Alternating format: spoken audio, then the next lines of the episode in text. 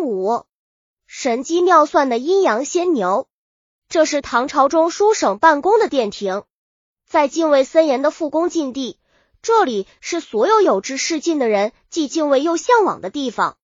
中书省长官就是通常被称为右相的中书令，中书令官居二品，参掌朝政大权。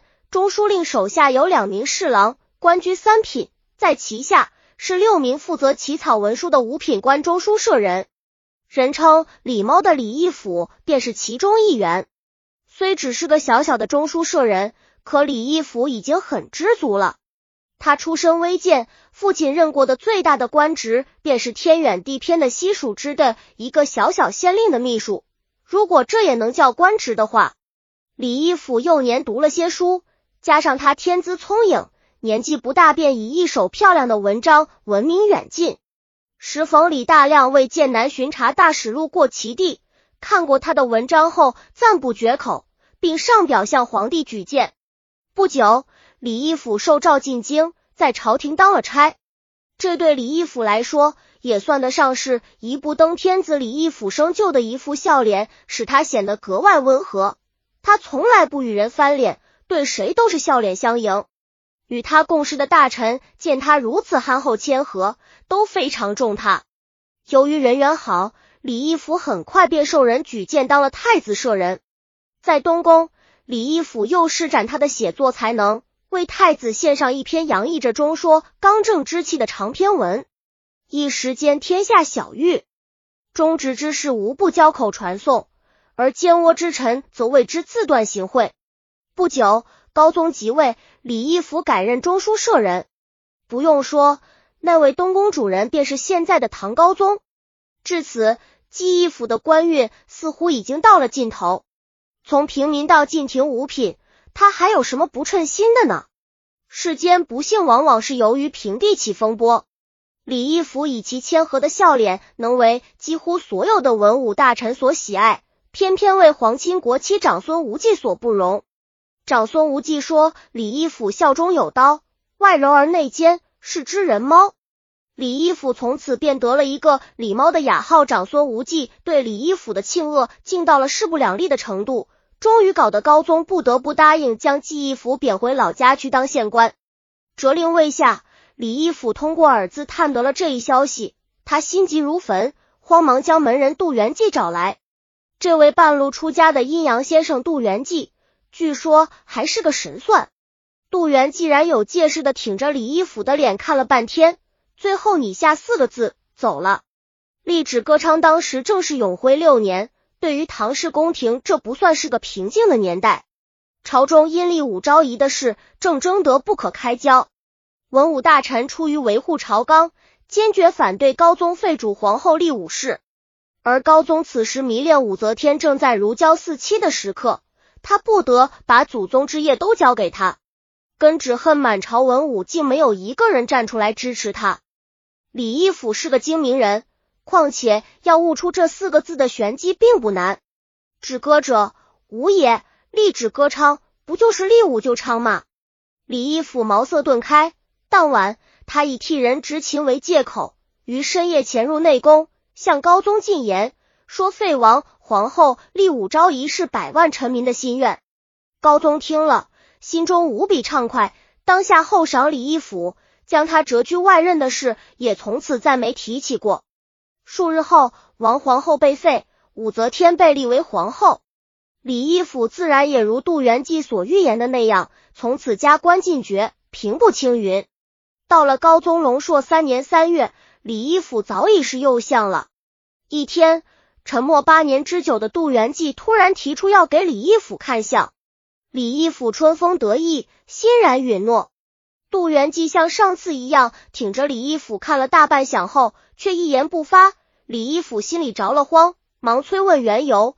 杜元济这才说：“先生之相有玉气，不日将有牢狱之灾。”杜元济不愧为神算，他又一次言中。个月后，李义府银当入狱。李义府的入狱肯定是事出有因的。杜元继为李义府看过相后，李义府心担七上八下乱了阵脚，想起八年前那次看相，尽管无法想象会有什么不测之祸，但又不敢不相信这位神算的预言。他连忙向杜元济请教免灾之法。杜元济告诉他说：“你只需将蓄积的钱财拿出二千万散发即可。要说拿出千方块钱，这在其他任何人可能简直不可思议。当然，皇帝是个例外，但在李义府则不过是小菜一碟。然而，要知道显贵八年来李义府是如何苦心经营，如何苦苦巴望着自己的财富一天天堆积起来，就不难想见。”要让他把自己的蓄积再拿来拱手送人，是多么残酷的事情了。这不一是挖他的心头之肉，但是阴阳先生之中告文不敢不遵。于是李义府开始加紧搜刮钱财。他利用手中掌管全选的大权，大肆所收贿赂，中饱私囊，以聚敛之要命的两千万。李义府一向是生财有道的，他知道皇亲长孙无忌家里有钱。便派儿子李金给长孙家传口信。李金来到长孙府的，对长孙无忌的儿子长孙岩说：“我父亲为你求得一官，你打算怎么答谢他？”长孙岩久欲任进而不得，因其姑母长孙皇后生前在留给太宗的遗言中，曾特别关照说不让长孙家族的人为官，以免他们特宠专权而招致灾祸。如今听李金这么一说，自然是心花怒放。便欣然问道：“你想要我怎么报答呢？如此恩重如山，他长孙岩还有什么割舍不得的？”李金毫不掩饰的说：“七十万，如何？”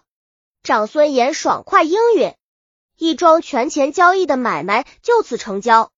五天以后，皇帝果然降旨，授长孙岩为司金监。李义府就这样疯狂地聚敛着财富。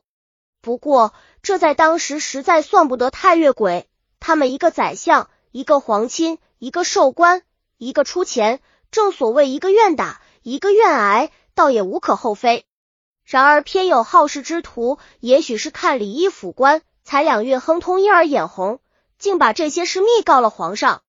高宗于是下令逮捕李义府，交由刑部、御史台、大理寺三司共同审理处置。想当初刚入朝时，李义府那张可亲的笑脸，曾博得过多少人的敬重啊！可如今身为国相，一朝罹难，竟然连一个为他求情的人都没有，是世态炎凉吗？还是别有缘故？每当想到当年长孙无忌为李义府为笑里藏刀，真是再贴切不过了。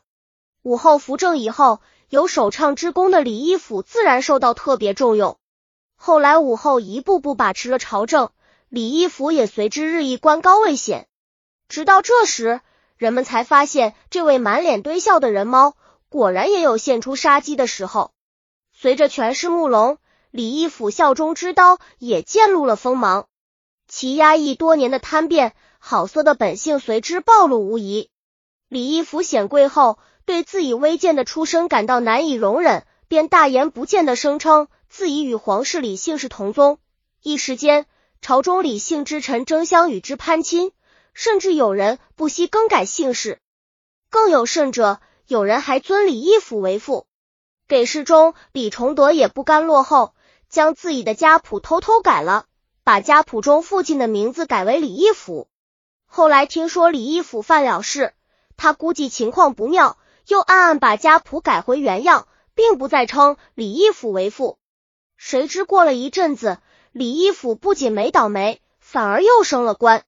李崇德却连罪名都不知道，就被李义府逼死在牢里。李义府任中书令后，不久又兼任吏部尚书，这是一个掌管朝廷百公任免的职务。只要善于经营，将是个前景无可限量的肥缺。